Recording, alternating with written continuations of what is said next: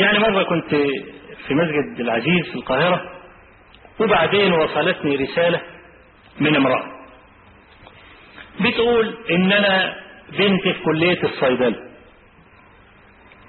وفجأة تركت الكلية وقالت مش هروح لأن في واحد اسمه أبو إسحاق الحويني سمعت له فتوى بيقول فيها إنه لا يجوز الاختلاط.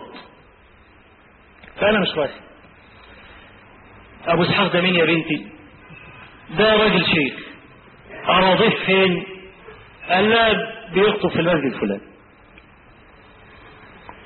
فجاءت ده دخلت في مسجد النساء وقعدت تعيط ومستقبل بنتي وضاع مستقبلها والشيخ ده ضيع بنتي والكلام ده. فلما مسكت الولد قدمت لها بمقدمة. قلت لهم يا جماعة الدين ده مش بتاعي. وأنا أسير كما أنكم أسرى. والنص يعمني ويعمكم. ويلزمني ويلزمكم. كل ما فيها أنني مبلغ. أنت سميع وأنا متكلم.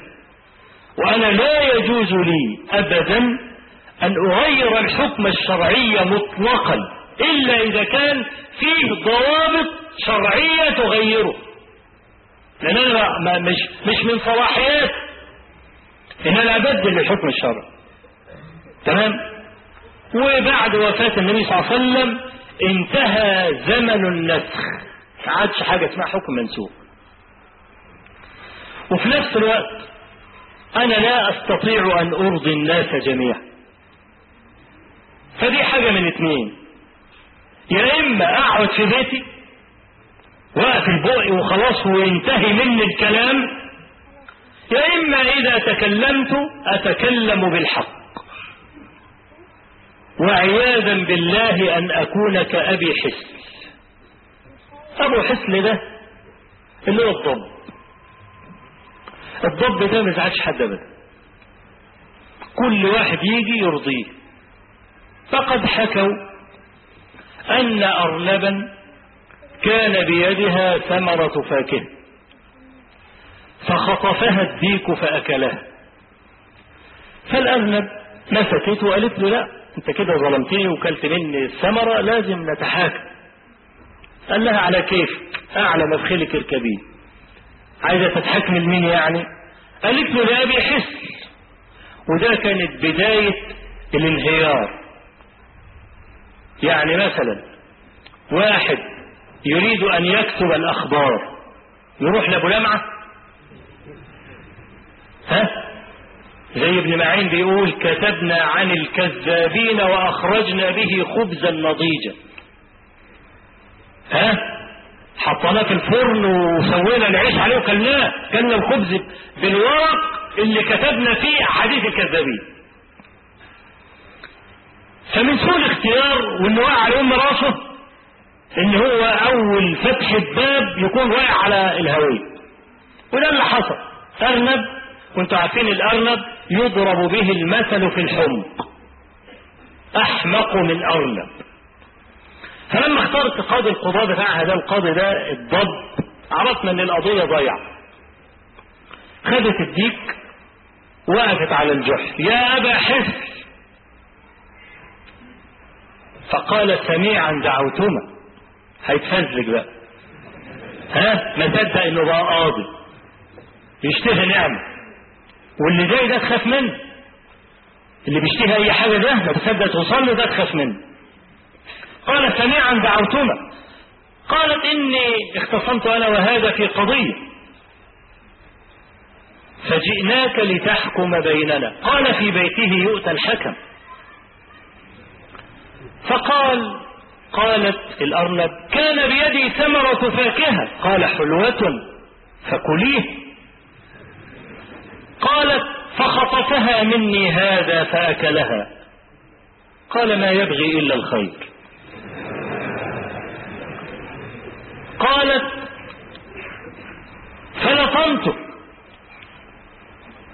قال بحقك أخذت.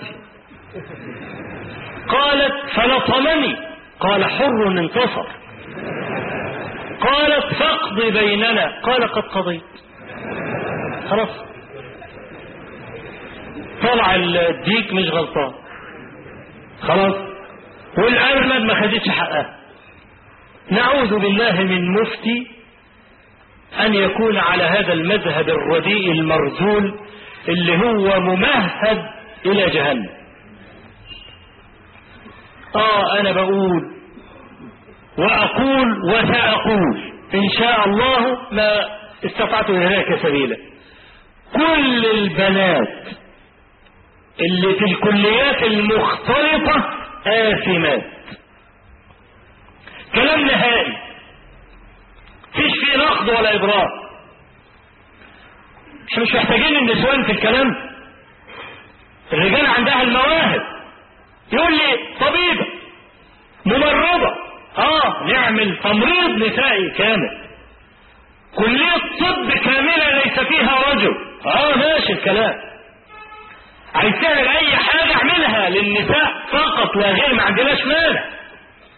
وإنك أنت تمهد السبل وتعمل المواصلات الخاصة اللي تحمل النساء فقط مثلا. وتأمن المسألة بشرط ما يكونش المسافة مسافة قصر لابد فيها من محرم آه إذا كانت الدولة تعمل التدابير دهيت مفيش مشاكل. لكن المسألة كلها تايهة ببعضها يبقى لا. هذا هو حكم الشرع قبله من قبله ورده من رد. كل واحد متعلق بعرقوبه ومفيش حد هينفع حد. والله العظيم وأنا قلما أحلف بقول لكل من تولى ولاية على مسلم أنه لن ينفعك أحد. بص لنفسك فقط. وانظر إلى نجاتك ويوم موتك. هذه ليلة صبحها يوم القيامة. يا لها من ليلة ما أطولها على الميت.